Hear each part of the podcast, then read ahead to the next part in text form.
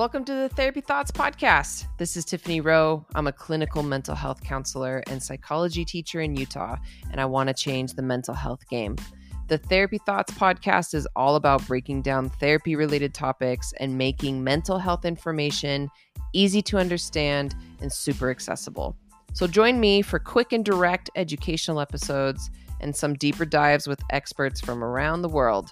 Together, we are going to break down stigma. We're going to help each other make peace with mind, body, and food. We're going to make therapy cool and invest time in our mental health. Let's do it here, one therapy thought at a time.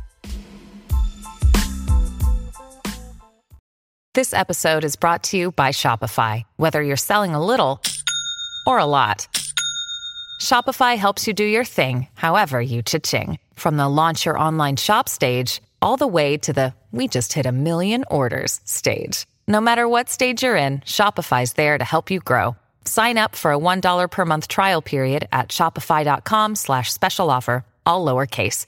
That's shopify.com slash special offer.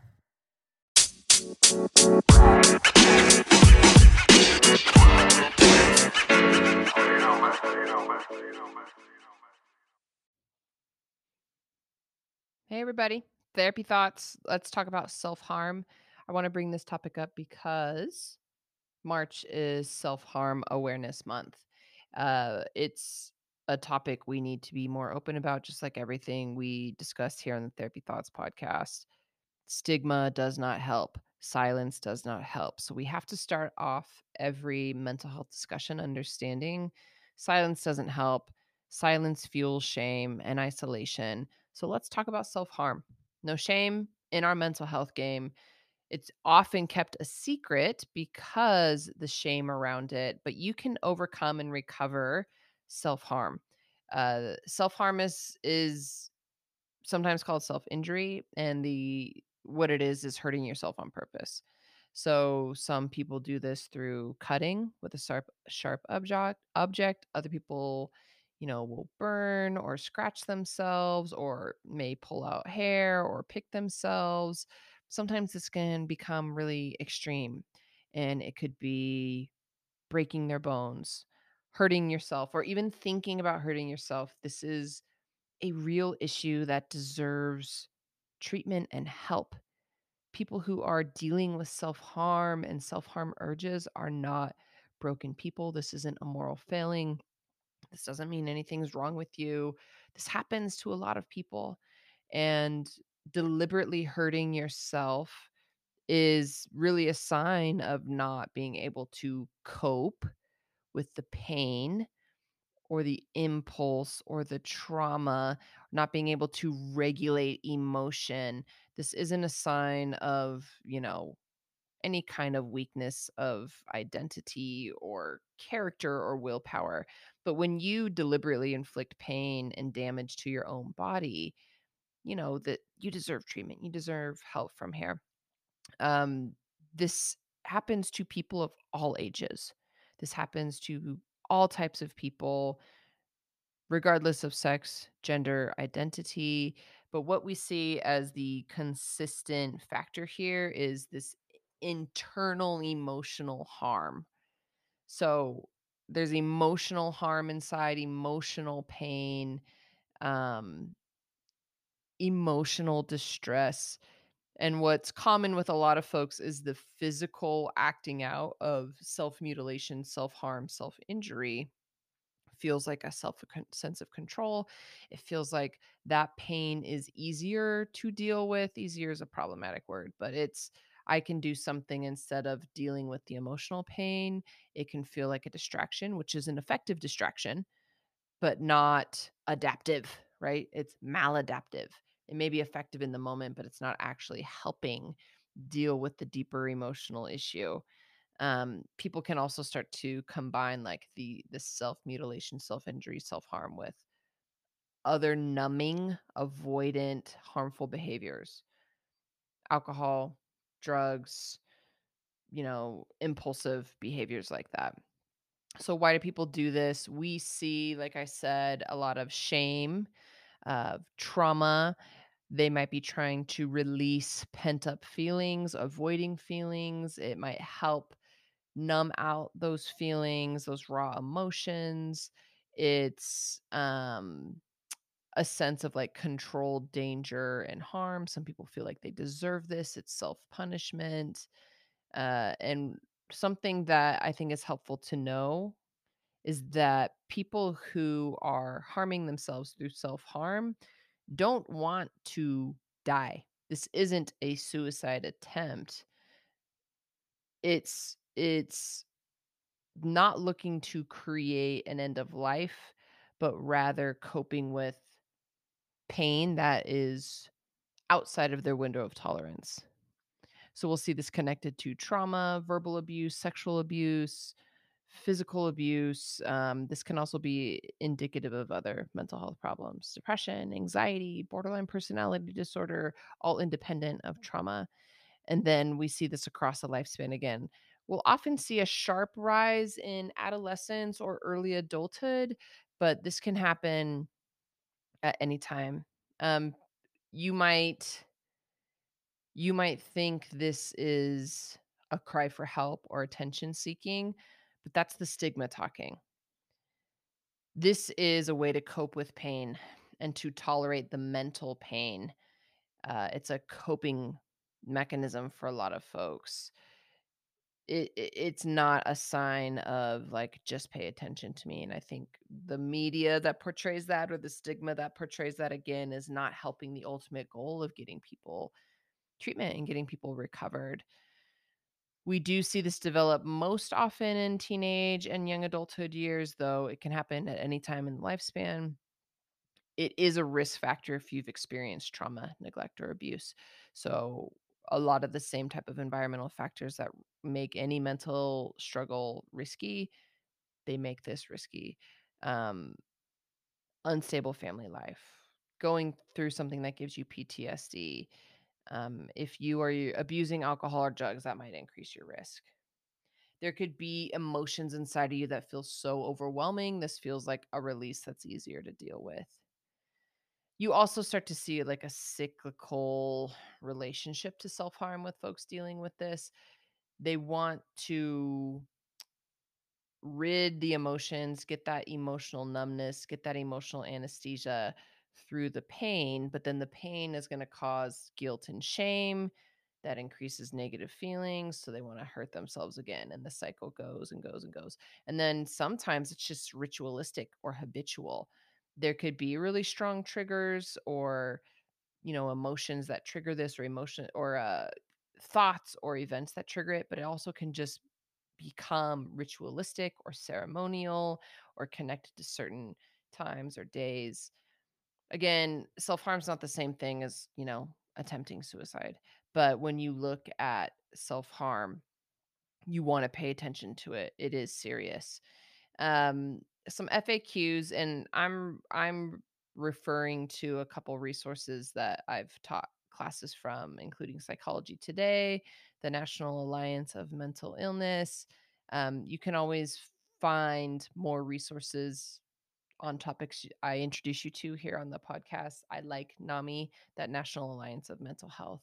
It can give you education outside of the podcast as well. So, who's going to self harm? We know that it most often starts with teens and young adults 6 to 14% of adolescent boys and then 17 to 30% of girls but then adults can absolutely engage in self-harm. Doesn't mean you're suicidal not necessarily. Now can someone who is self-harming be suicidal or you know, lead to a suicide attempt, sure, but that's the case with a lot of things. Some people who are self harming do go on to attempt suicide, but it's not one and the same, okay? It doesn't mean they're necessarily suicidal, but we're trying to self soothe here. We're trying to cope with overwhelming pain. So if you look at your emotional thermometer, and in the middle of your thermometer is your window of tolerance, the place where you are calm and regulated and stable and feeling like you can learn and engage socially. That's what we call the window of tolerance. And if it's a thermometer analogy, you're going to call it your degrees of freedom. So, where on your thermometer, what mm-hmm. degrees, what temperatures are you okay? Are you in that place of safety? And at what point do you hit your boiling point or your freezing point and you get kicked out? and then you get kicked into hyper arousal. So, anxiety, panic, fight, flight. What happens in your life where you cross that barrier into hyperarousal and go into that fight or flight versus that freeze, that hypoarousal, like hypothermia? What degrees on your thermometer drop you into there? And when you are dysregulated, you're no longer in that comfortable emotional regulated window of tolerance or degrees of freedom. You get kicked into hyperarousal, fight or flight, or kicked into hypoarousal, freeze or fawn, and you are unable to regulate emotions. You're just in your biological survival mode. What you're trying to do is self soothe, whether it's an eating disorder behavior, an impulsive acting out behavior, self harm. We see folks taking these measures to try to soothe, to try to regulate, to try to feel better. And that may not make logical sense. Like, well, why would you hurt yourself physically if you're trying to feel better? Because the mental pain and the emotional suffering is numbed temporarily in this attempt. So that that's kind of the neuroscience, the the trauma perspective around this. We we see everybody suspect to this. This isn't just, you know, a male or female or non-binary issue. It can happen to anyone at any age. Again, it's something you gotta pay attention to.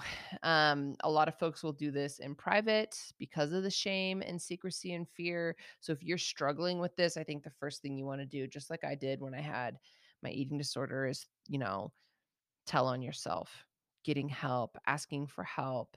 Um, if you have if you have bite marks or cuts or scratches or burns, you can ask for help. You can tell somebody like, "Man, I'm struggling. Like I I heard this podcast and I know this means like I'm trying to deal with something and and I think there's a better way out there."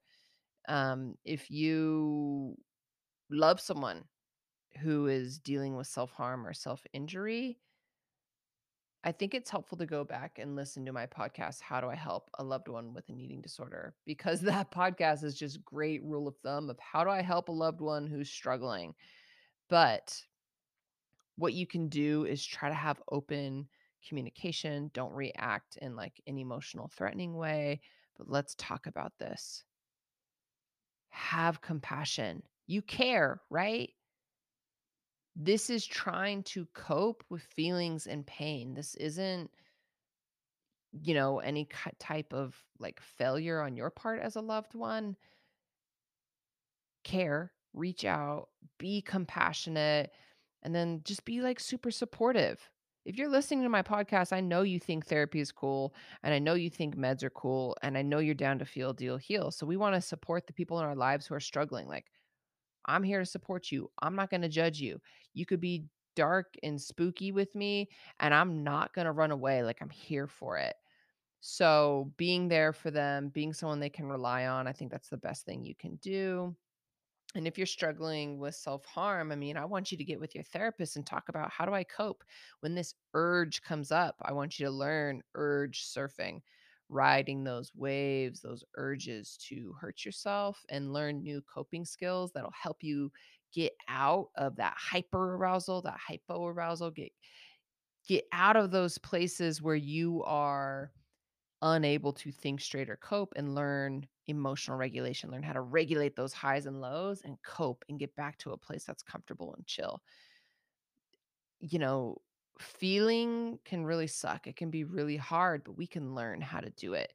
And we can learn how to cope with these strong urges and emotions and impulses. And if you go to therapy, they'll work on a plan with you and do therapy to help you interrupt the self injury. You can learn new behaviors, you can learn how to cope. I mean, I know when I was recovering from my eating disorder, there were days where I was just battling. Gosh, man, I look back at those times and I'm I think this is why I'm still so passionate about this work because I remember. I remember like it was today and battling through an urge and trying to cope. It's possible, but you need that support. You need that therapy. You need people you can trust to talk to. Um, if you're self-harming or someone you know is self-harming, I want the message today to be like, look, recovery is possible. Um, there's there's more going on. It's not just about, you know, the self-injury or the self-harm. It's about this pain, right? The emotional distress. Is there underlying trauma, depression, anxiety? What else might be going on? And don't be afraid to talk about it. I know we are taught in this society to ignore and suppress and don't bring up hard things, but you can. Like, don't be afraid to ask these questions. And don't be afraid to talk about therapy, like being like, hey, like, if you had, you know, the flu, we're going to go to the doctor. Or if you're having these physical problems, we're going to go to a doctor. Like, look, if you're having these mental health problems, let's see a therapist. Let's talk to a psychologist. Let's talk to a counselor. Like, let's let's get it done. There's no shame. I see you really cool, amazing, creative, funny, awesome people deal with self-harm. You are not broken and you're not alone. Help is possible. So, this is just a rough introduction um you know, self-harm awareness month. We're here to kind of like spread mental health support and I think a good rule of thumb is let's talk. Let's talk about these things.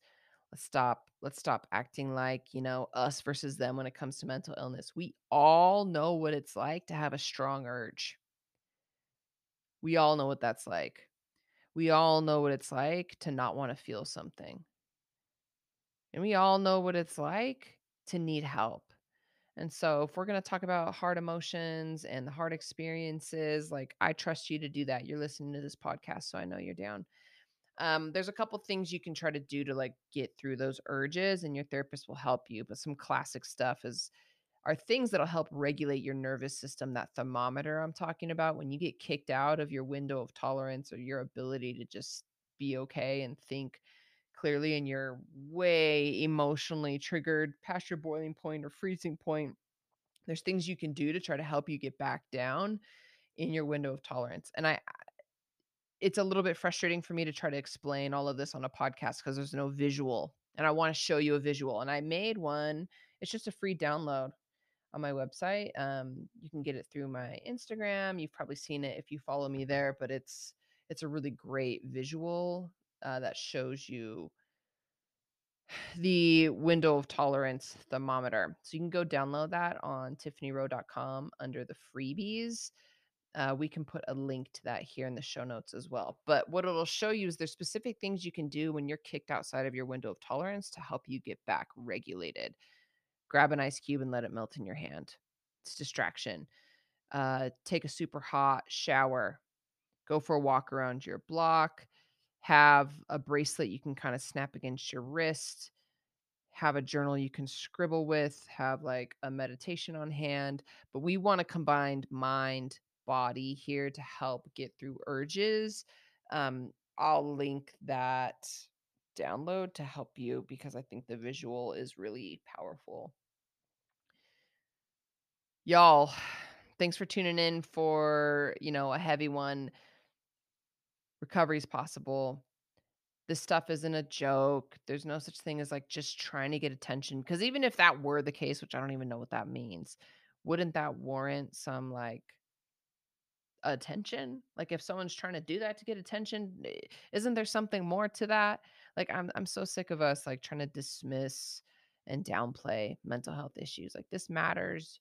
Your feelings matter. I know it's hard to understand, but try to understand um no one wants to be like having these kinds of impulses and urges. It's not like people are like I want to deal with this, right? So approach this with compassion curiosity, just like support and commitment to self and others. Um, I've worked with tons and tons of clients who are recovered from this. And from time to time, if they relapse, we work through it in therapy and we keep on trucking. So you got this. Um, if you're getting something out of this podcast, subscribe, leave us some comments, rate, and uh, share with people who might benefit from this knowledge and benefit from the education you get here.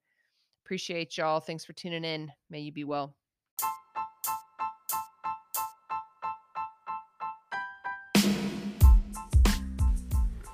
I appreciate you tuning in and supporting the Therapy Thoughts podcast. If you want to dive deeper into intuitive eating and body image and self love, head over to tiffanyrowe.com. It's the hub of all of my courses, the podcast, my merch, and information about doing counseling and coaching with me. I hope you guys stick around for more. We have lots of exciting interviews and thought leaders coming onto the podcast. So until next time, may you be well.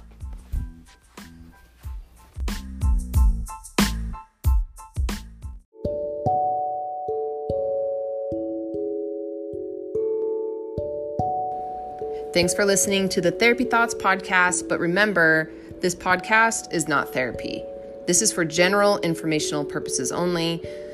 The information on this podcast is not intended to diagnose or treat any condition, illness, or disease. This also isn't intended to be financial, legal, medical, or therapeutic advice. Make sure you're always working with your own personal, licensed mental health counselor.